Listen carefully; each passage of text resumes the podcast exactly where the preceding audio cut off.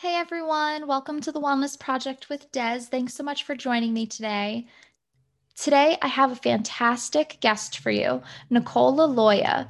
She is a therapist and a business strategist who helps women entrepreneurs build bigger businesses and create consistent income growth. She loves helping them create multiple income streams that allow them the freedom to work less while still making more money. Now, I'm really excited to talk with Nicole because we are going to talk all about money mindset money blocks, extra incomes, things that holds people back from making money. I'm really excited to speak with Nicole today because I think that it's really important to talk about money. I don't think we talk about it enough. I think, especially in the helping professions, it is a taboo. And I think that a lot of people are struggling with money. There's a crazy statistic that's like I don't know the percentage, but of Americans have less than a thousand dollars in their savings account.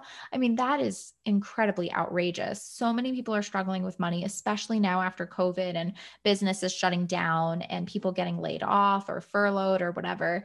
Um, I think that it's really tough for people. And I think that there's a lot of struggles with mindset that there's not money out there for us and that what we're making now is all we're going to be making. There's no possibility of making more.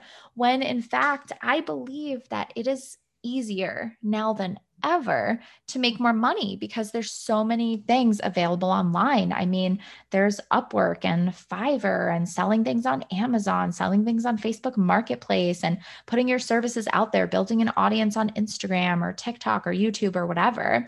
So I think that it's easier now more than ever to make extra income and bring in new income streams. So I'm really excited to talk with Nicole about this, about what's holding people back, people's blocks about money, mindset mindsets, where that mindset has come from, these unhealthy mindsets, where they stem from. So I think this is going to be a really, really helpful episode because, as we know, finances are part of self care. And if we can't take care of our finances and our bills and our responsibilities, it puts a really big strain on our mental health and our well being.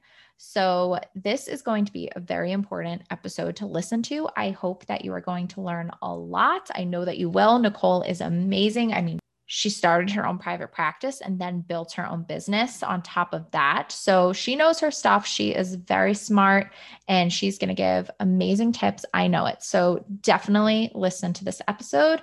Get out a notebook. You are going to want to take notes. Let's talk with Nicole. Everyone, I am here with Nicole Liloia. She is an LCSW and business strategist. Nicole, thank you so much for joining me today. Thanks so much for having me. I'm happy to be here. Yeah, I'm really excited to talk with you because I know you're a therapist. You started your own business. You're a licensed clinical social worker. I am also a licensed clinical social worker. So I'm really excited to talk with you about becoming a business strategist and how you got there. So I guess first things first, just tell us your story. How did you go from an LCSW to a business strategist? I guess it started when I got my master's in social work. Uh, I actually went to Columbia in the city. I know you you were saying earlier you lived in Brooklyn or from Brooklyn. Um, so I went to Columbia, and after it was like a two year program. It's pretty intense because you have internships during it and everything, as you remember. sure oh yeah, Oh yeah, and I I took a while. I did mine in four and a half years. So. Oh wow. Okay, so I did mine yeah over like the intense two year two year plan. So after I graduated, I, you know I had specialized in clinical mental health, and my goal was always to get a job. You know, counseling. Um, I had kind of got my training in children and families, and I got a job actually working in Harlem at a mental health clinic, and it was kind of cool. It was located in a school. So I worked there counseling children and families, and you know, I enjoyed the work. The kids were amazing. Of course, the parenting piece is a little bit exhausting oh, and yeah. draining. yep and I enjoyed the work, but to be honest, like the bureaucracy of the nonprofit agency just really started to wear me out. It just kind of felt like we were just kind of coming up against the same problems, the same struggles.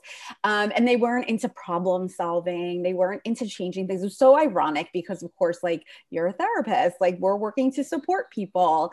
And it was like so opposite in the agency. And I just kind of felt like there wasn't good leadership, there wasn't good mentorship.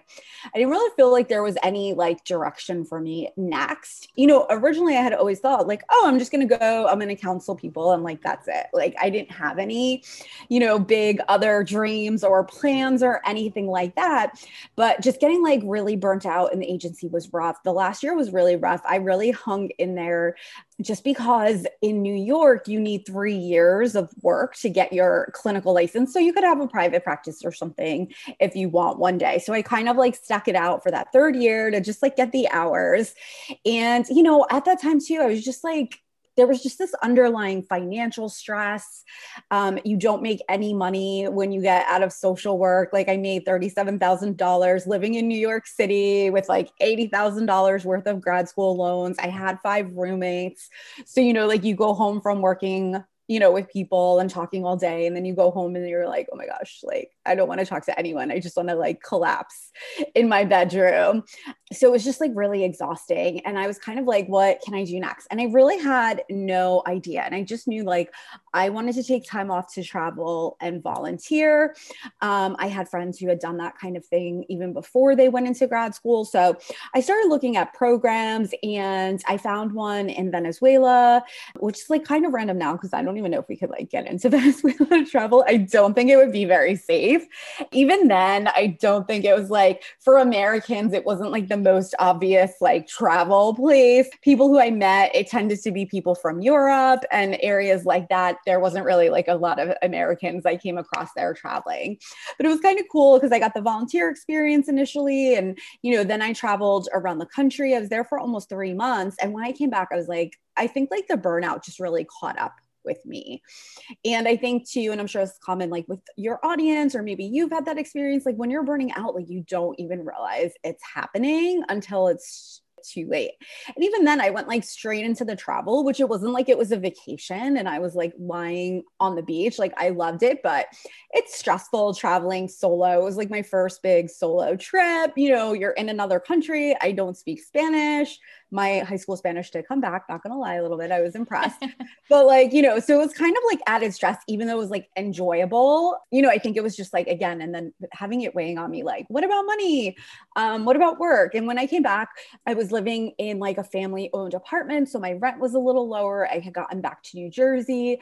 So I kind of just ended up like trying to apply for my license, bureaucracy again. It took like a year for the paperwork to go through in New Jersey for like no reason. Wow. Um, and then I was just kind of like, you know, what should I do? What should I do? Just like honestly, I feel like I was zoned out from just like burnout. I can't even remember what I what I was doing with my time so I finally got my license and, you know, I started looking for jobs and I was like, I cannot do a nine to five. I think something's wrong with me. Like, I'm very lazy. Like, I just don't think I enjoyed it. I hate that structure. Now that I had that experience of like travel for an extended period of time, like, I like to absorb the culture of a place. Like, I don't just want my travel experience to be limited to like, you know, you know, uh, a Sunday through Saturday trip, you know, on your vacation time. So, you know, I kind of just started looking around at like what I could do. And, you know, I obviously needed money after taking so much time off and like not really, you know, working for a while. So I had ended up getting a part time job at a nonprofit that my original um, social work internship had been at. So that was good. It kind of gave me you know some financial stability and also you know access to health insurance and things like that. And you know it was fun because i also traveled for that job to like run meetings so i enjoyed that. And then i also found some contracting jobs as social worker which wasn't as common back then. So I did some case management for a nonprofit. And then I also started working with kids and their families in their home, um, doing clinical work. So I, I kind of like, I think got the entrepreneur bug then because I was like, wow, like I can make money doing multiple things and not having to be like tied down to this nine to five responsibility. Like I'm in charge of my schedule. If I want to work a lot one day and not really much the next day, I can do that. Like if I want to flex my hours and like, you know, pick my nephews up from school or do something fun with them. Like there's that possibility for me. So it just felt like really good to have that. So I did that for a few years. Um, I ended up in a different um, job as a manager um, part time, like supervising the old program where I had been a clinician, supervising the clinicians who went into the home. And, you know, finally I was like, oh, maybe I should just try my own private practice. So, you know, I started um, learning about that and I started just a part time private practice. And, you know, I loved it. Um, but I was also like, oh my gosh, like this is, I just recreated the nine to five for myself. like you're with your clients every day, same clients every week at the same time. And I was like, oh no, like what did I do? You know, like if you don't see clients, you don't get paid. If you go on vacation, you don't get paid. You're gonna like, I was like, I'm gonna constantly have this anxiety about like how many, how am I gonna get clients? What if someone leaves? What happens? Um, and like at that time i was just kind of learning about business and online business really hadn't like taken off yet. Obviously even therapy again this was like nine years ago eight years ago oh, therapy okay. wasn't really done online at that time. Um, so again i was like i'm going to be in this office all the time like doing one thing. And i also realized like too i'm an introvert so like i can't see a lot of clients. Like i know some people like my clients come to me now and they're like at 35 clients and they're burnt out and i was like oh my gosh like i could never see more than 15 like you guys are working way too hard. So i kind of like learned about coaching and you know i learned about courses and group programs. So i kind of just started like experimenting. I thought coaching seemed like creative. I liked that you know like you could create packages. Um, i kept it very separate. It wasn't like connected to mental health at all. It was more stress management based and tangible. So it didn't intersect with any ethics or licensing things and i just loved it that you know you could work with people anywhere on the world over the computer. I could be at my, you know, kitchen table or office desk or whatever, my couch, whatever I wanted. And I could, you know, reach anyone and also kind of have this this ability to give them other resources. Like, you know, not have weekly calls, but maybe have every other week calls and have email access in between to answer questions and support them. So I kind of felt like it just really worked with my personality and the way I like to, to connect and support people. So I kind of transitioned into that, you know, and then I like played around with courses and books, didn't have success right away, for totally forgot about like market research and making sure I actually created stuff that people wanted and was specific. And then like I finally did market research. And I think because I had that experience of like leaving my job and like getting out on my own, and people saw that, and I talked about that in my story, people started were like, I want you to help me with my goals. I want to quit my job. So I kind of started to transition into business coaching for people who were early, early in their business. Um, and then I had more success with different income streams, group programs, some courses, affiliate income, just like a variety of things. And then, you know, people were interested in that. So, ironically, then I've just slowly transitioned into helping a lot of business owners. I help some who are in the early stages who have the foundation set up but want more clients. And then I help people at the next level expand into new income streams and kind of decrease their one to one client work. Wow. Okay. That's great. So as yeah. I'm talking, I'm like, oh my gosh, I feel like we live such a parallel life. I worked at a nonprofit. I got so burned out, and my team itself was amazing. And my supervisor was incredible. I literally cannot ask for a better supervisor, but the higher ups, all the admin, mm-hmm. they were horrific. And it was just the last year I worked there four years. And the last mm-hmm. year I just I knew I was moving to Colorado yeah. within a year. So there's no, I didn't want to quit and look for a new job. Mm-hmm. So I mm-hmm. had to stick it out. And I uh. just it was killing me. I just I felt so drained. I was getting depressed. It was it was yeah. So now I work in a school doing mental health in middle school mm-hmm. and high mm-hmm. school. So I'm in the summer. I'm not working right now. So we're traveling and things like that, which is great. And I still have six weeks left of my summer break. And already I'm like, I can't, like, how am I going to mm-hmm. go back? Like, I can't. Yeah. So I'm in the process of trying to build an online business and everything. So everything you're saying is, I think it's sad because, you know, we're in these helping professions and we get so mm-hmm. out that we can barely take care of ourselves. And like you said, the burnout, it just hits you and you don't even yeah. up until it's too late. And then mm-hmm. how could you help your clients and the kids you work with when you're so burned out? So yeah. yeah everything you're saying is just really ringing bells for me. Yeah. Yeah. yeah. Yeah, I think it's an experience so many of us have in the caring professions, you know, and I think also a lot of us go into those professions because we're already like caretaker type personalities in our families and things like that. So I think a lot of times too, it's like, it's not even like we, we leave work and we're getting taken care of or getting support. A lot of times we're like the emotional um, or even physical, you know, like when I, Uh, when that year when I really first wasn't working, and then even on when I had the flexible schedule, like I helped care for my grandma a lot. I took her to the grocery store, you know, I took her shopping and and did things like that with her. And like, let me tell you, that's really at least with her, she could shop all day. It was draining. it was exhausting. So it was like, yeah, you think you're recharging, but you're really, you're not, you know, you're still giving in other ways.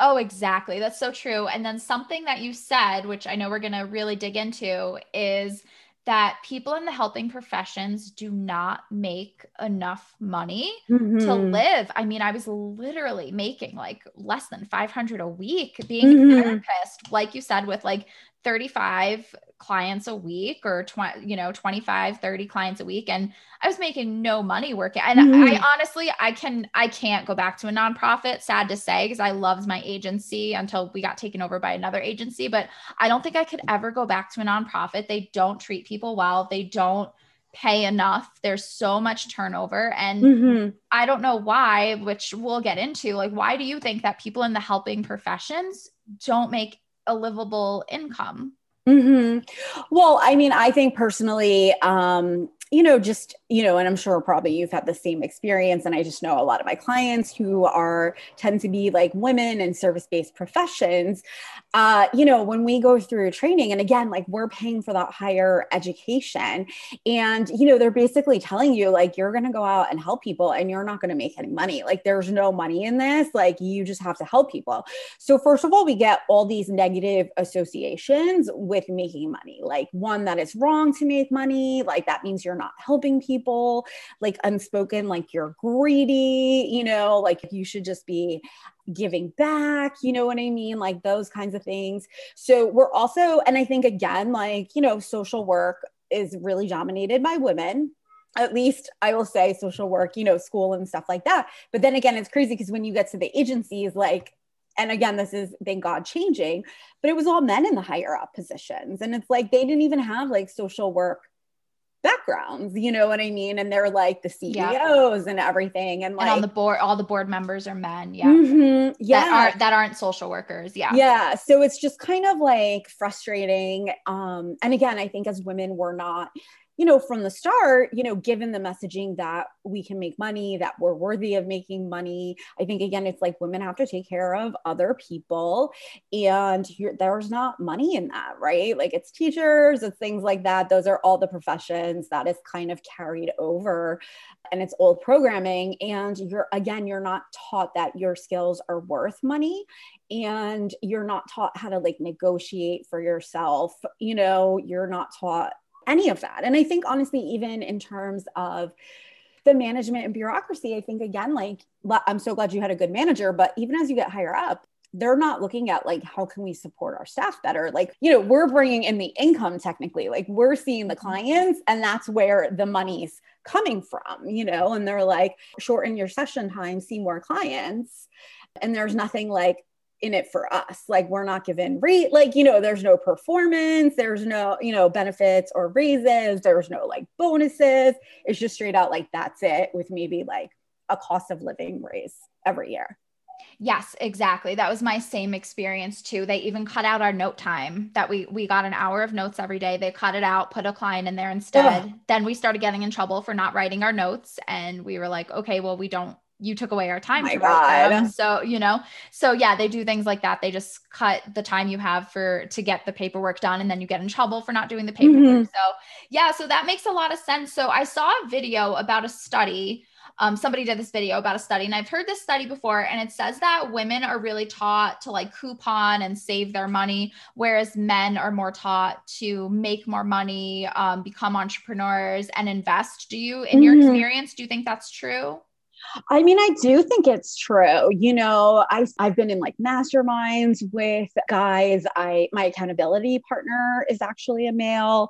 Um, I've worked with like a few male clients. I do like I primarily work with women, but it's definitely like a different attitude. You know, it's just like, oh, I'm going to invest in this. This is my business income, and I'm going to invest they're not checking with their wives about how they're investing their business income.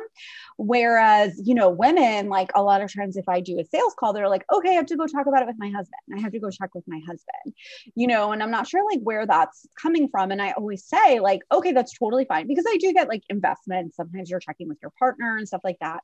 But I'm always like, listen, at the end of the day, it's about you and I working together and you're the boss of your business. Um, so how do you feel about this right right now, you know, so also make sure that women are claiming what they want and it's not getting clouded over by like, I can't even decide until I talk to my partner and like get the okay, you know? So I think that's a piece as well. I think, like, honestly, you know, I have a brother. I, we grew up just the two of us. And sometimes I think about it and it's like, you know, my parents like invested in swimming, le- private swimming lessons for him. They invested in like a fancy summer camp for him. Um, you know, my dad took him on like special guy trips, camping. You know, um, my mom didn't take me like on girl trips at all. Or, you know, I didn't actually get swimming lessons. like, ironically, like I had lessons one year and then never again. Um, so, I don't know if that happens in other families too. I don't think it was like blatant, you know what I mean? But looking back on it now, I'm kind of like, hmm, like he's sort of given more value in a way than me for sure, you know? Interesting. Okay, yeah. I uh my dad uh has five girls, so mm-hmm. I have no mm-hmm. brothers. So yeah. I don't know about that, but I I've definitely heard things like that for sure mm-hmm. with people who have brothers. I have heard things like that. So I think a lot of um like what you're talking about, which I know you're all about is talking about, you know, obviously there's like sexism and money and financing mm-hmm. and that kind of stuff, but a lot of what you're speaking about is mindset. So can we talk about mm-hmm. money mindset a bit? I know you do a lot of work with mindset. So what is a healthy mindset for money versus an unhealthy money mindset? Yeah, I mean, one of the most common money blocks is like believing there's a lack of money out there. So it's like, you know, if I spend this, I'm not going to make it back. It's wasted, like that kind of thing. So constantly being afraid to spend money. Um, so, like, again, that leads to like, I don't want to invest in myself. Like, I don't want to invest in coaching. Like, I don't want to invest in a virtual assistant as a business owner to hire out and hand things off. I don't want to invest in, you know, somebody to help me w- with my website. It's like I have to learn everything. I have to take everything on. I have to DIY everything. Like that's the only way for me to succeed. It's not okay for me to like pass off things. That's like lack i'm going to spend my money. I'm not going to i'm not going to make it back. So i think that's really a big one. And i always say like thank god i'm lazy because like i definitely outsourced early from the start. And i, I can tell you people that i did programs with i scaled more quickly because i wasn't like behind the scenes trying to trying to figure everything out that i sucked at. It was like i don't need to like i don't want to break anything. I hand this off to somebody who like knows better than me. So I think that always kind of helped me a little bit. You know, another big one too is that sort of like connected to the lack like there's just like not enough people out there. There's not enough clients out there. Like people aren't going to pay my rates. Um so sort of things like that that's absolutely a big one too you know? Um so just kind of like that again like feeling like there's never enough for you um, feeling that you can't claim it or feeling that like other people don't have enough to like support you or claim things like that too. Okay, that makes sense. And is is there a difference between a money mindset and a money block?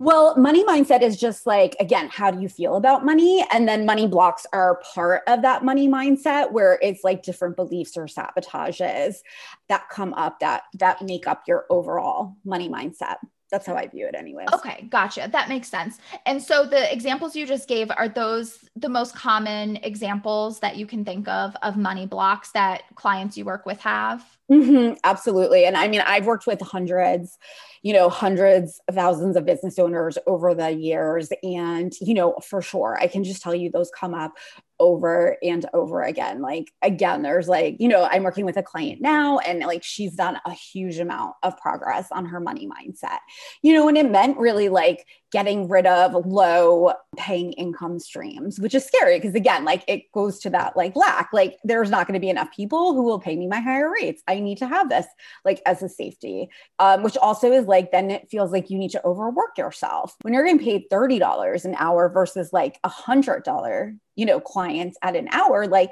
you have to do three hours of work versus one hour to make the same amount of money. So you're just going to like burn out again more quickly so these are definitely like again some of the biggest that i see over and over again. The another big one is like i have to work hard to make money. So people again feel like they have to be seeing like these 35 40 clients a week because that's what we had to do right? We were there you know and we were seeing clients every second of the day and doing notes the rest of the time and talking to family members and referrals, you know, like doing all the case management work the rest of the time. So we really do believe like it, you know, I can't make good money in like 20 hours a week. You know, it's not okay for me to make good money. I'm only going to make good money if I work hard. Like I have to work harder to make more money. Right. And where does this money mindset or these money blocks where do they stem from? And is it mm-hmm. different for men than it is for women do you think? I mean i think that like obviously most a lot of blocks come from obviously child and childhood and like generational and our parents beliefs you know and like there are messages about money you know? Like if you had a parent you know who worked like lower um, income job you know? What did they do for extra money? Or you didn't have enough right? Or maybe like you know my dad if he wanted more income he worked overtime right? And then he had more of a like a bigger paycheck that month. But otherwise it wasn't like oh like i could make more money for doing less or I could just keep making, you know, more money for doing the same amount of work. It's more like we have to add more to our plate to make more money. I think for sure it affects men too. I think, you know, there's definitely, you know, men have money blocks too, I'm sure, but I think you know, it's probably a little bit different in how it shows up for us also i haven't worked with tons of men in this area so i can't give too much of my own experience with that. But i think for sure you know even some of my clients like once they start like cleaning up their money mindset and being aware of it then they also start to see it sometimes in their partners too and how it affects them.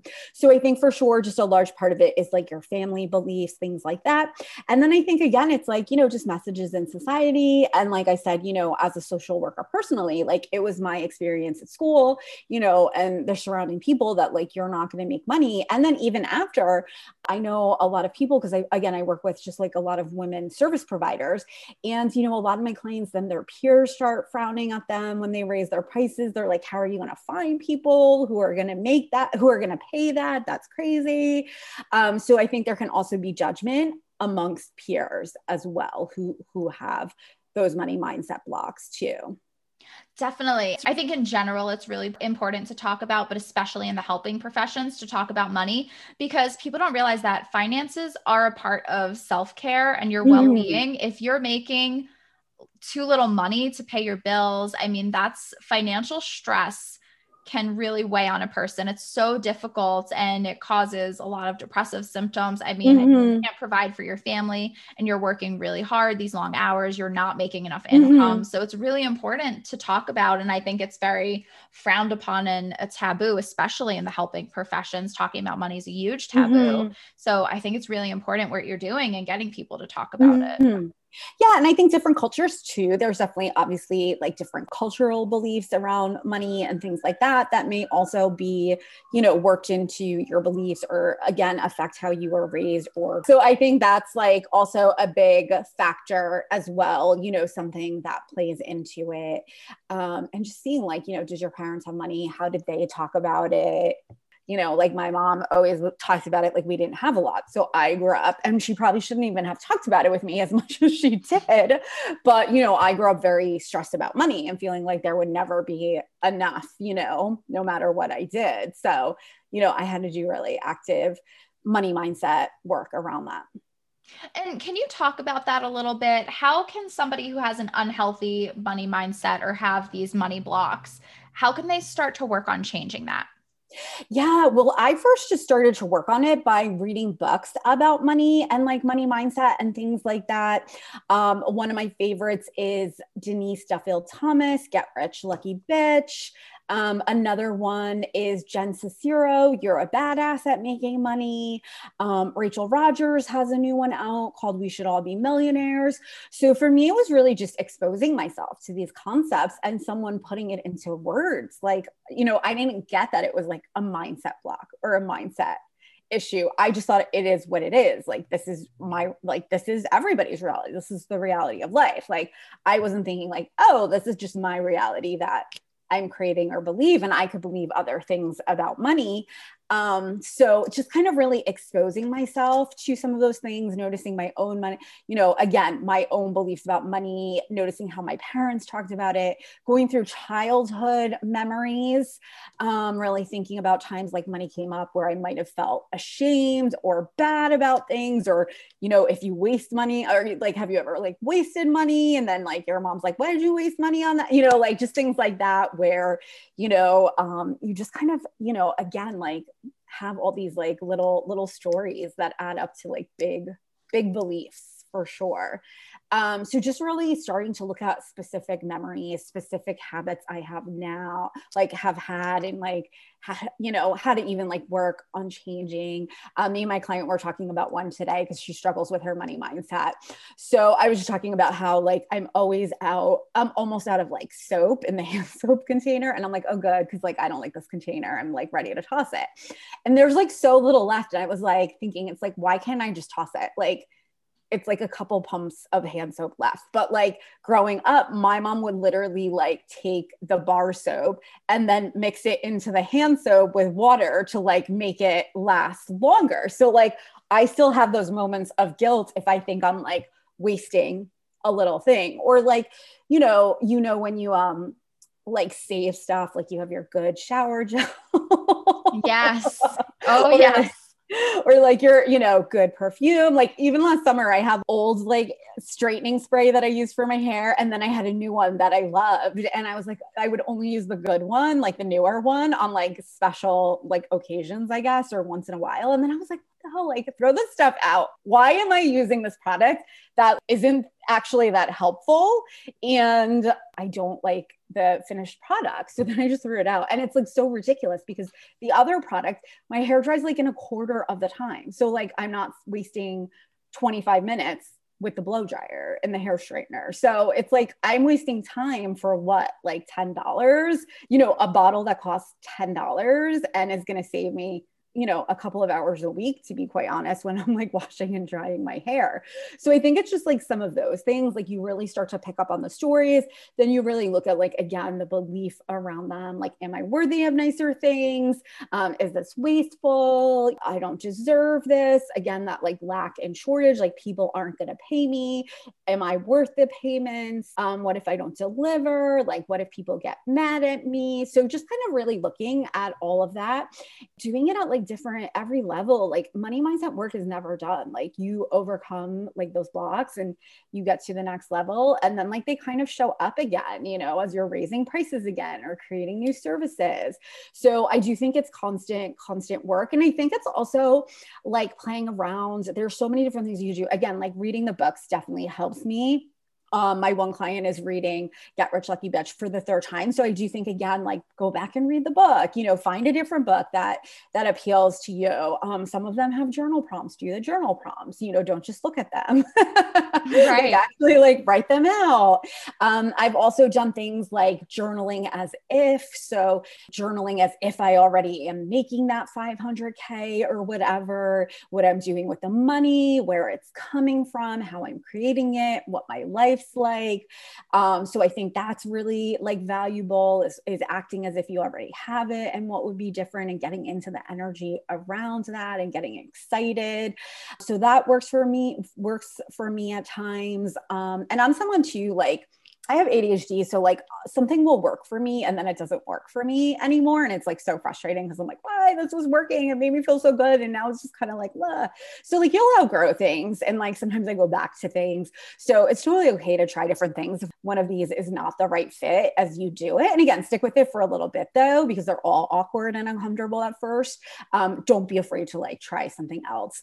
Um, I've also just done like mantras and affirmations. Like when I was starting my business, at first I was like, I was so anxious about getting clients and stuff like that. So finally, I was just like, came up with this mantra, you know, affirmation. And I would say, like, you know, my schedule is filled with ideal clients. And then, like, I booked out like a ton, like, I did like 40 market research calls over like six weeks. So then I was like, okay, my schedule is filled with ideal clients who love to pay me, you know, so just being like really also very like specific, like, you know, don't just say like, hey, you know, I'm so grateful I made 100K this year. Um, be like 100K or more, you know, keep it open also for more to come to you than you expect. So, mantras and affirmations, sometimes I just write down the same mantra like 20 times every day just to like kind of embed it, you know, into my system. Some people like like might record them saying the same things and play that over and over or you can go on YouTube and even just find videos with like positive affirmations about money and things like that. There's also EFT, the emotional freedom technique, which is like tapping on your different meridian points and like saying statements. So I like Brad Yates. Um, he has like a ton of videos on YouTube for every kind of situation ever, but he has one called Client Magnet and one called Money Magnet. So I used to like to watch those a lot and go through like the tapping and work work on that kind of thing. So there's so many different things you could do. It's trying kind of just experimenting till you find out what feels like a good fit for you. Okay, great. Those are amazing recommendations. I'm going to put all of those recommendations in the show notes. Amazing. Yeah, I, lo- yeah. I love that. Yeah. And actually, like in my mastermind, um, we have like a whole module on mindset, you know, where we look at like those things, like how we feel. We look at our self sabotages, you know, because again, like what's going on? Like, are you getting close to that income goal? We look at money tracking. So we're even aware of how much we're making. Cause a lot of times, you know, we feel like we're not making a lot. That's not true. Or like maybe we're close to our goal and we don't realize it and we're like discouraging ourselves. So just really even looking at money, we cover that um, and just kind of those kinds of things. I feel like it's so important. There's a whole module around it. Oh my gosh, it's so important. Okay, that's really great. Awesome. What tips do you have for people that are wanting to make more money, but they have no idea where to begin? I sometimes it's good to just like brainstorm a massive list. Like, and I think like honestly, just thinking with anything, you know, are there like other jobs you can take? Are there things you can like sell? You know what I mean? Like, can you clear out your closet? Um, I know some people kind of do that just to get that energy of money flowing. Like, you know, what could they declutter? And, you know, now there's so many easy places to put stuff up for sale, like on Facebook and things like that. It's, it's pretty easy. So you can kind of do that kind of thing. And then I think thinking about, you know, like what's a problem you can solve for people that people would be willing to pay for. Um, and I really think, you know, if you can start out with a service, it's a lot easier. I think a lot of times people are like, oh, I'll make it like ebook or I'll make like a this or that. Again, like sometimes ebooks are like, you know, $20. So you would have to like sell a lot of them to make money and you may not have the audience for that. So I think it's really great if you could just think about like services in which you could help people with in person where they pay for your expertise. You know, I used to do um, SAT tutoring when I was in grad school. Do you have a hobby? Like, do you do tarot card readings? Do you have, do you feng shui or are you really really good at organization. Um, and honestly, so many services can be done online now, like even organization. I know like a ton of people who just do it over the computer. So, you know, do you like what kind of skill set do you have that you know there's a need for? And, and kind of just start asking questions about it too. And, and looking at, you know, Google it. Like if you have an idea for something, Google it. See, are other people selling it? Is there a need for it? That kind of thing. Okay, great. Yeah, thank you for that. That's really awesome for people to hear. I think that's really helpful for people mm-hmm. to hear. What do you think are some things that people may find intimidating about adding another revenue stream? I think the thing where people really um, get intimidated is I think they one like try to overcomplicate things, like starting out with again like a massive course that's like eight modules and tries to solve like the world's problems. I think people get very broad and general, and things sell better and are easier to create if you're targeting like a specific audience. Again, like, which is hopefully connected to what you already do. For me, when I started my therapy practice, I started the in person private practice. So I already had that experience counseling. And then when I started coaching, like that was a completely new thing for me. So I didn't go straight into like, I'm going to coach business owners when I barely, you know, had my business up and running. I was like, okay, I'm going to experiment with like packages focused on stress management for women. And that was honestly like even vague. I should have made it more narrow. Um, but I was like, you know, that's what I'll start with. It was like a good complementary thing. I worked in my private practice at that point, mostly with women in their young to late 20s, uh, dealing with work stress, toxic workplaces, relationship issues. So it was like kind of a nice complementary thing to shift over to. That wasn't like this huge, massive turnaround that I would have like no clue what I was even doing or have to learn something from scratch. So I think really trying to find something connected to what you already do. And when I did the stress management, it wasn't like I was like, oh my God, I love this. This is my thing, right? Like I didn't feel that way. But I was like, I'm just going to get started with this because this is like what I know. And of course, like as you can tell just from listening to my story early on, like it gradually took me to like now what I love to do. But it wouldn't have happened if I hadn't just like kind of taken that chance. Like there's no way I would have been able to go straight into like helping women with multiple income streams. How would I have even known that, you know? So I think right. it's really important to just start where you're at and think about something that's really like connected to it and not thinking about like going into this whole other direction that you have no access to. Okay, great. Yeah, that makes a lot of sense. And I know that a lot of fear comes from that. So, how do you help people overcome that fear that they have? I think honestly, like it just sucks. Like I'm not gonna lie. Like I still don't love it. You know what I mean? Like I'm filling my mastermind now. I'm like, oh God, why do I have to keep talking about it to people? Right? Like, why can't I just put it out there once? You have to really be you know, again, not necessarily like passionate, like this is the thing, but like you have to be passionate about willing to get out there and try it. And it's uncomfortable and it's scary. And I don't think anybody likes initially like selling their services or selling their things, you know, no matter how confident they are or if they even are extroverted or like being visible, it's still uncomfortable for them. So I think it really is just doing it and, you know, remembering most people aren't even looking at you, like, unfortunately, which is why we need to do it more than we think we do. But it really is just connecting with is this important to you? Is this something you really want to do? And honestly, like you do have to put yourself out there because people won't find you. And I know a lot of times too, like I know I was like, oh, I just got to get a website up and then I'll have everyone. Like if people can't find the website, it's not going to do a thing. You know, I was like, this is so scary. I just put up this like professional website. Oh my God nobody found it. You know, like I still had to go out there and put myself out there. So it's just kind of like, I think it's just there's like this hump and you just gotta get past it. Like I had a client who, you know, really intimidated about putting herself out there, but she's running a group that she was really passionate about, helping moms of kids with anxiety and depression. She was kind of tiptoeing around it, starting to like let people know about it. And then like you kind of just hit that ground and you're like, whatever, and she like went all out and sure enough she like you know filled spots in the group and it's going really well. But she had to like you know push herself and she and we make it worse on ourselves. The more we like hold ourselves back like she created a lot of extra work for herself because she pushed it off to the end and then it was like very intense and draining whereas she could have accepted that's what we have to do and now it'll be easier for the next time because she knows she'll survive it you know? But i think for sure yeah knowing you're going to have to do more of it than you think you are it does become easier as you do it. Not saying you'll ever love it i still don't but like it's it's just definitely just a thing now that makes sense. So basically, just forcing yourself to do the thing and you know that being, sounds horrible, but being uncomfortable. Yeah, yeah, that sounds so bad. But yes, you just have to force yourself to do it. I think you know what I mean, and I think it's like thinking about the result of like what can happen if you do do it, because like money's not going to just fall from the sky. Ideal clients are not just. I wish they were. Believe me, ideal clients are not going to just fall from the sky. Like you have to put yourself out there in front of them. Yeah, that makes a lot of sense. Mm-hmm. And so I want to go back to something you said earlier was that when you started, you said yourself that you you were lazy, which was lucky for mm-hmm. you because you outsourced a lot of things um, that you didn't DIY everything, which I you know a lot of people do because of that money mindset that they can't outsource things. Mm-hmm. What are some examples of things that are great for people to outsource that they're DIYing and that they don't need to?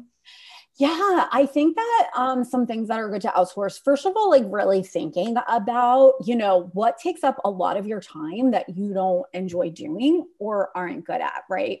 And sometimes it's even just thinking about things like in your personal life, right? Like I actually, even before, you know, I started my business when I was like freelancing back in the day, like I hired a cleaning person just to come in once a month. And because I was like, I don't want to spend my time cleaning. I was like thinking about it and I was like, I don't love cleaning. Like I can't, I love it being super clean, but like I can't even get it clean to my own standards. It takes me forever. Like, that's not what I want to spend my weekend doing. And I was like, hmm, one hour of a client for me back at that time brought in a cleaning person who did it, you know, who did what would take me like six hours in like three, two to three hours. You know what I mean? So again, like it saved me six hours of my time, I could see six clients during that time and again, like make so much more money, or even just again, like work one extra client and pay for it and save myself so many so many hours and be supporting someone else in growing their business.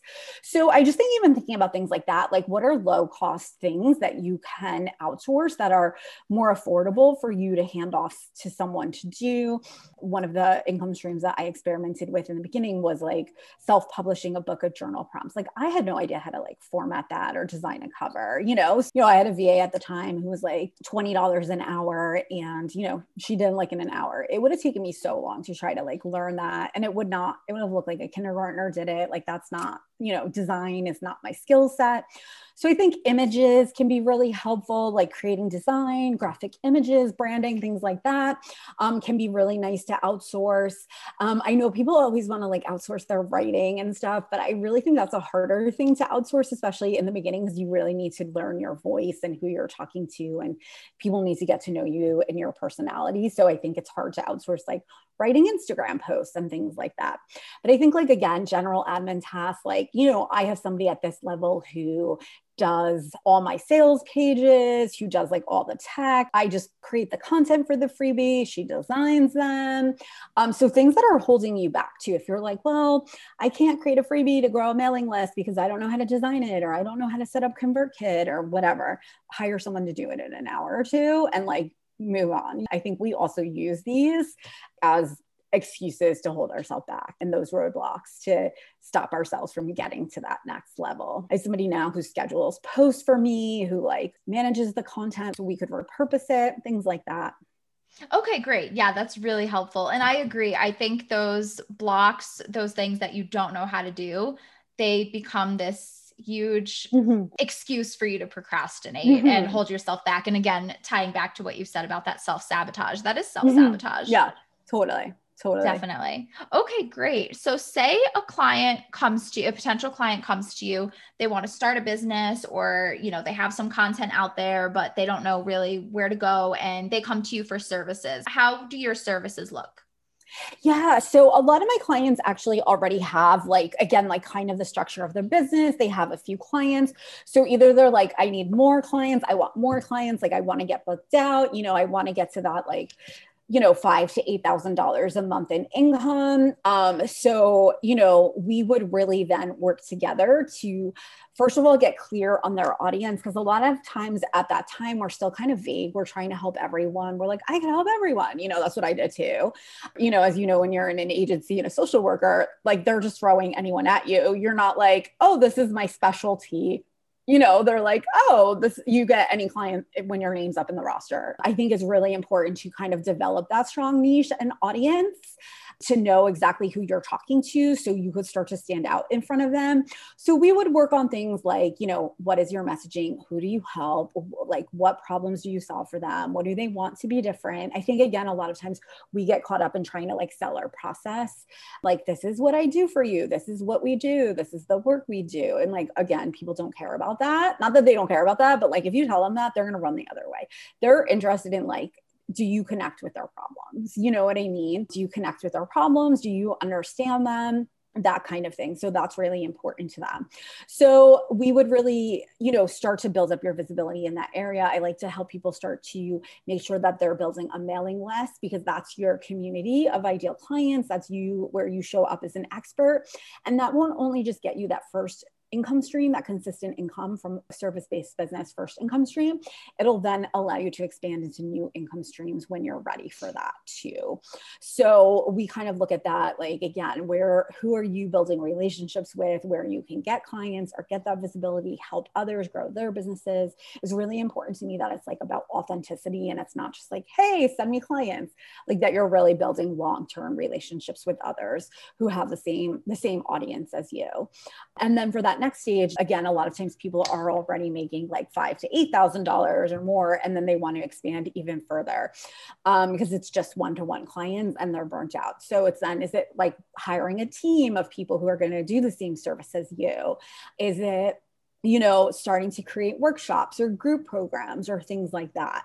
Um, and just really making sure to start to kind of zero in on what interests them, what their audience needs and wants from them that they want to do and what that would look like what other services and and how could they package it up and what kind of things could they create that their audience would like I think that's really great for people to hear how you can help them and the different ways that you help them. That's amazing. Well, Nicole, this has been amazing. Thank you so much. I think this is so helpful for people to hear about money mindset and money blocks and mm-hmm. overcoming their fears and everything you've recommended. I'm going to put everything in the show notes. Can you tell people where to find you? Yeah, I actually recommend just because you're talking about, you know, whether it's your first income stream, creating something a little extra. Um, I would go over to Nicole Liloia slash MIS um, because that's my multiple income streams guide. So right there, you'll get a list of like 10 different income streams. So you can start to think about like what kind of appeals to you. So that's N I C O L E L I L O I A slash MIS. So you can go grab that there. And then I'm on Instagram too. So come say hi and let me know like what step you're going to take. Or I'd love to hear if like maybe there's like a money block you're going to work on or that you noticed after hearing us talk. Um, and just let me know how it's going. Awesome. And I'm going to put all of your links in the show notes so people can find you. Again, thank you so much. This was extremely helpful and valuable for people to hear. Oh, good. Thank you. Oh, well. Was I right or what? I knew that this episode was going to be so important and so valuable. Nicole gave amazing advice. I hope that you took notes. Download this episode, re listen to it, listen to what Nicole is saying, talking about these money mindsets, these unhealthy money mindsets, where they're mm-hmm. stemming from, these money blocks. There is extra money out there for you. You do deserve to earn more money. You do deserve to live a life that you want with financial freedom and without that stress of not making enough money to cover your bills or even, you know, going to the store and buying things that you want, like Nicole was saying, throwing out things that you don't like, or even ordering that appetizer and dessert when you go out to dinner or order takeout. I mean, these are things that make a big difference in our daily stress and our well being. So I certainly learned a lot. I hope that you did. I hope that you really enjoyed this episode and took Nicole's advice to heart. I know that I did. And I know that I will probably be re listening to this episode many times. Nicole gave great recommendations. She gave so many amazing tips. Everything's going to be in the show notes. All of Nicole's links are going to be in the show notes, her cheat sheet, everything. So definitely go to the show notes and check all that out and follow Nicole for more money mindset tips and how to overcome your money blocks. Thank you so much, Nicole. This was amazing. And be sure to tune in to next week's episode for another incredible guest. Have a great week.